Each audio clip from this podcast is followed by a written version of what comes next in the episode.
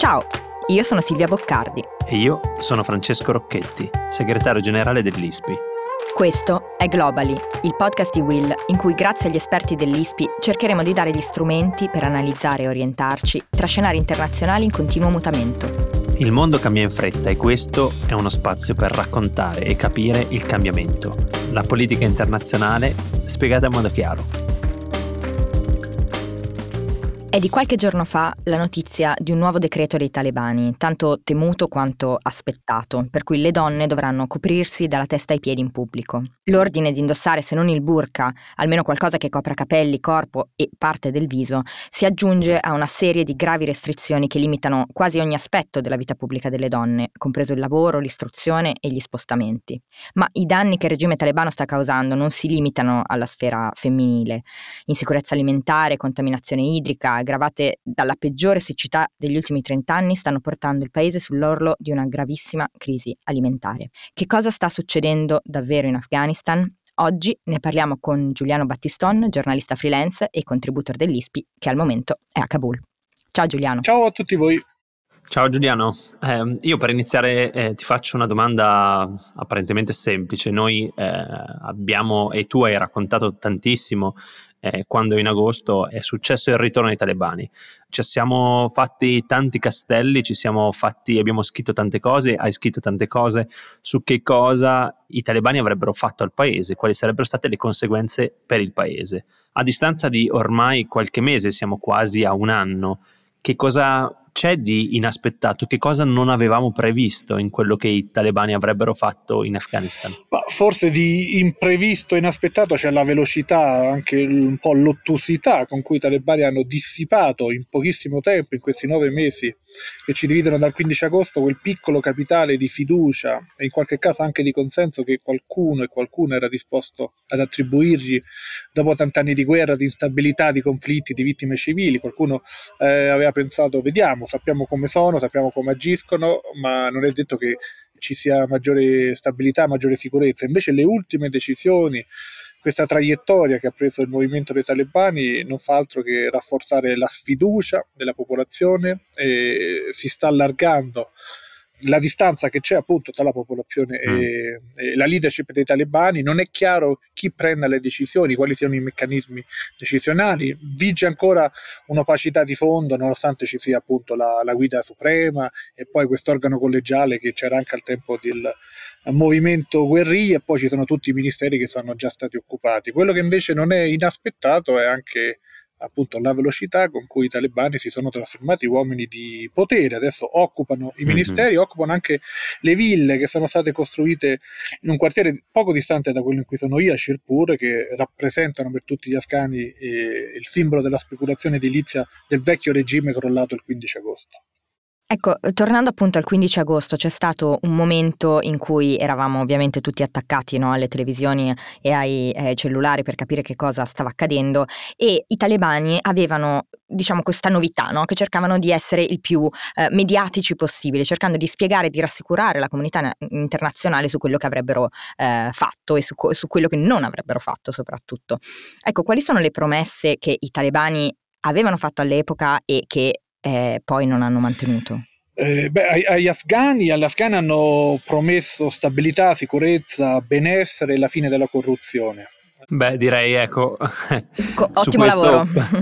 Ecco, ottimo lavoro. Su stabilità direi proprio di no. Sulla sicurezza per ora continuano a garantire il controllo, ad avere il controllo su gran parte del territorio. Poi nelle ultime settimane, negli ultimi mesi ci sono dei segnali molto preoccupanti che hanno a che fare da una parte con uno dei fronti della cosiddetta resistenza, in particolare nella provincia del Panjshir e in altre 2 province settentrionali, dall'altra parte invece con la minaccia della branca locale dello Stato islamico. Quanto al benessere, il paese è in una profonda crisi economica e umanitaria, l'avete detto voi, è palpabile anche qui a Kabul, la capitale del paese. La responsabilità va senz'altro attribuita ai talebani, alle loro scelte politiche, ma anche appunto alle sanzioni, al congelamento dei fondi della banca centrale.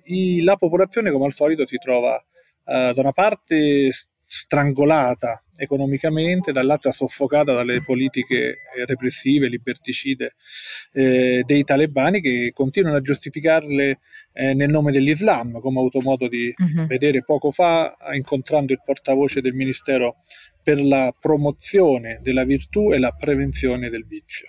Fantastico. Sì, sono, diciamo, già la dicitura dice molto, appunto. È il ministero che ha sostituito quello per gli affari femminili, è il ministero che sta acquisendo sempre maggiore importanza all'interno della compagine governativa dell'Emirato. Di qualche giorno fa la notizia che la sede verrà trasferita nella vecchia sede del Parlamento, quindi delle istituzioni, perlomeno sulla carta democratica, dell'Afghanistan. Il portavoce, a cui ho chiesto di spiegarmi le ragioni del decreto che obbliga le donne a coprirsi integralmente anche il volto, lasciando libero soltanto gli occhi, ha giustificato appunto l'idea e il decreto con il fatto che occorre preservare la dignità delle donne. Ha spiegato appunto che le punizioni verranno, per coloro che non obbediscono, verranno trasferite sui componenti maschili della famiglia, e poi mi ha raccontato che il ministero ha 7.000 persone che sono addette a far controllare che le cose funzionino come dicono i talebani. Sono 7.000 militanti vestiti con un camice bianco che si incontrano e si incontreranno sempre di più nelle strade. Io l'ho incontrati 2 giorni fa a Kabul e sembrano medici, ma sono appunto i rappresentanti del Ministero per la promozione della virtù che dicono come vestirsi e come no. Incredibile. Ma come giustamente dicevi tu, questa crisi che sta aumentando all'interno del paese è anche stata aggravata, diciamo, dalle sanzioni, ma quali sono, diciamo, le prospettive? Cioè tu cosa vedi nel futuro, sia a livello interno, diciamo, per il regime talebano, sia nei rapporti con gli altri paesi, con la comunità internazionale e magari quei paesi dell'area? Ma a livello interno c'è una dialettica che è difficile anche decifrare. Le ultime decisioni, quella del 23 marzo, quando le scuole superiori femminili avrebbero dovuto riaprire, invece poi c'è stata una retromarcia da parte della leadership dei talebani, e quella di pochi giorni fa sul velo integrale, fanno supporre che gli elementi conservatori, più radicali, che si ritiene siano una minoranza, siano però capaci di esprimere una maggioranza a livello decisionale, e che la guida suprema in qualche modo non sia incapace di arginare questa tendenza. È anche vero però che, da quello che ho intuito io, e qui forse c'è una notizia per i nostri ascoltatori e le nostre ascoltatrici, la riapertura delle scuole femminili potrebbe essere imminente. Sarebbe proprio un gioco interno attraverso il quale la componente, per così dire, più moderata ha concesso il velo integrale alla componente più conservatrice in cambio della riapertura delle scuole femminili. Si gioca tutto sulla pelle delle donne in ogni caso. Certo. La comunità internazionale continua a dialogare con i talebani. Prima che io incontrassi il portavoce del Ministero per la promozione della virtù, nella stessa sede c'era Deborah Lyons, che è la rappresentante di UNAMA, una missione dell'ONU a Kabul, e le Nazioni Unite sanno che non possono abbandonare il paese, che sebbene sia molto molto complicato e si rischi di non ottenere nulla, occorre insistere con i talebani affinché cedano qualcosa, e per evitare un ulteriore isolamento del paese e quindi della popolazione, che già soffre molto. Giuliano, tu hai parlato prima di una garanzia di sicurezza, e i talebani sono arrivati con questa grande promessa. Quello che abbiamo visto nei giorni passati è qualcosa di diverso, l'hai accennato prima anche tu, ma vorrei che approfondissi un po'. Noi veniamo dalla fine del Ramadan, ma il Ramadan non è stata in Afghanistan soltanto una festa religiosa, ma è stato anche un bagno di sangue in alcuni casi. Ci spieghi bene? Beh, intanto è proprio una delle ragioni per cui è venuta meno e sta avvenendo sempre più meno quel margine di fiducia che potevano avere i talebani. Questo primo Ramadan sotto il nuovo Emirato per gli afghani è stato un Ramadan insanguinato. Si sono succeduti in tutto il paese tanti attentati, in particolare nei luoghi che dovrebbero essere più protetti, più sacri, cioè le moschee.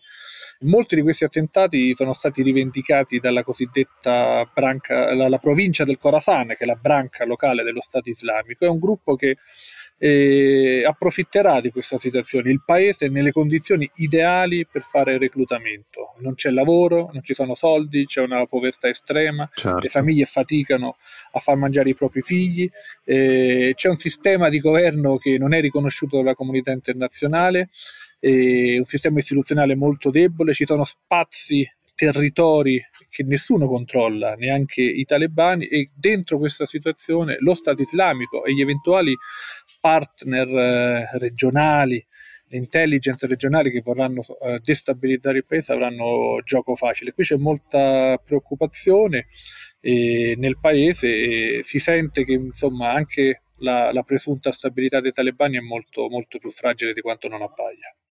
Ma un'altra cosa su cui volevo tornare, Giuliano, è invece quello che tu racconti, cioè queste nuove figure che istituite dai talebani che controllano la situazione. Noi diciamo che chiaramente in Occidente non siamo abituati, la cosa più vicina a questo che possiamo ricordare, non so, sono i film, le vite degli altri in cui si ascoltavano, in cui c'erano tantissime spie nella vecchia Germania sovietica, nella Germania dell'Est, ma io so che qualche giorno fa, almeno tu hai scritto, che i talebani sono venuti a bussare alla tua porta. Ci racconti per un occidentale che cosa vuol dire? E che cosa hai vissuto? Ecco, è interessante. Beh, sì, erano le 9:30 di sera, ho sentito dei passi avvicinarsi, delle voci che si accavallavano, e il guardiano del posto in cui vivo, che è un ristorante di amici in cui ho ricavato una piccola stanza, che diceva è italiano. Poi hanno bussato, sono entrati in 5 persone, tra vecchi e giovani, alcuni dei quali armati, e mi hanno chiesto conto di chi fossi, che cosa facessi, hanno spiegato che erano dell'intelligence e che avrei dovuto, il giorno successivo avrei dovuto spiegare meglio che cosa ci facevo. Diciamo, non è stata una visita piacevole, ma fa parte del gioco. Devo dire che per allargare la prospettiva dall'episodio, dall'aneddoto personale a quello più generale, i talebani rispetto già solo soltanto 6 mesi fa, durante la mia ultima visita a novembre, hanno un controllo molto più capillare del territorio, hanno più presa, sono più evidenti i controlli, i posti di blocco dentro la città, gli uomini dell'intelligence si vedono anche all'interno dei centri commerciali,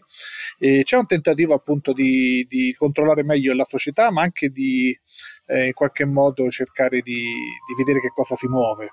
Anche i talebani sanno che proprio dentro le città possono esserci anche nuclei di militanti jihadisti legati allo Stato islamico, per cui insomma questo è un po' il quadro di questi giorni. Forse quello che su cui una piccola cosa che volevo aggiungere, perché finora abbiamo parlato di come i talebani vorrebbero far applicare questo decreto.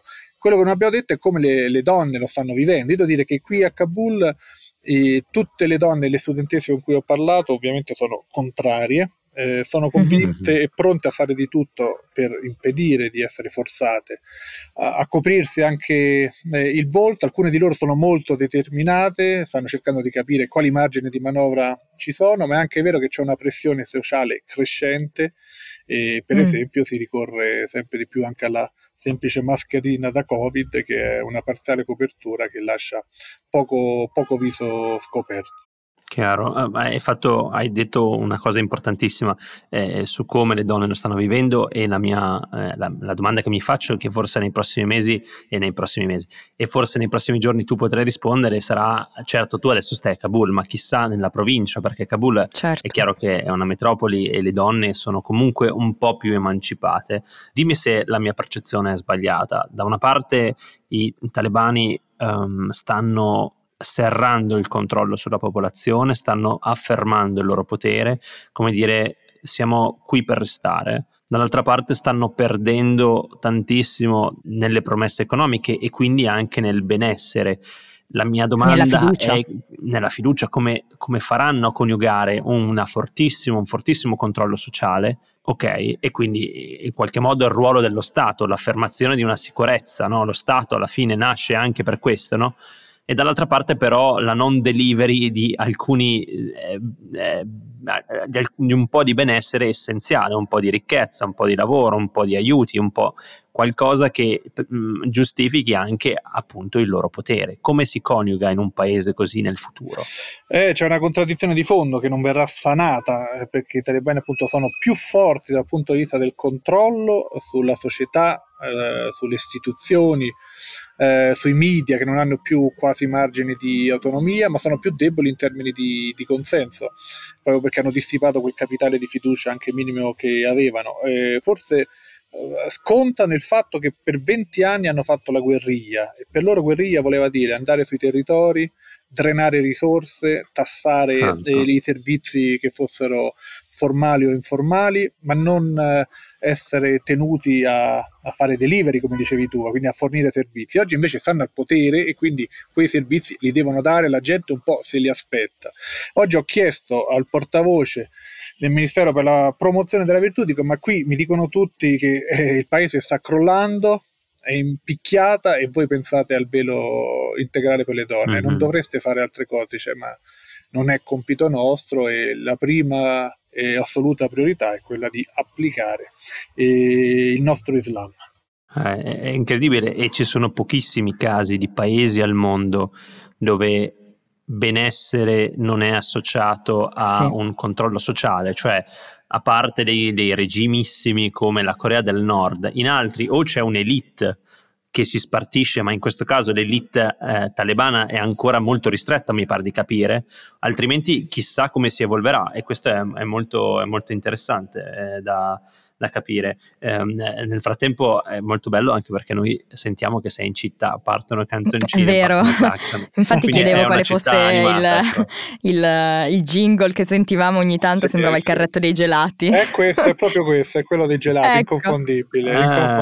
Inconfondibile, internazionale, anche internazionale, a Kabul c'è, sì. C'è il carretto dei gelati con il jingle.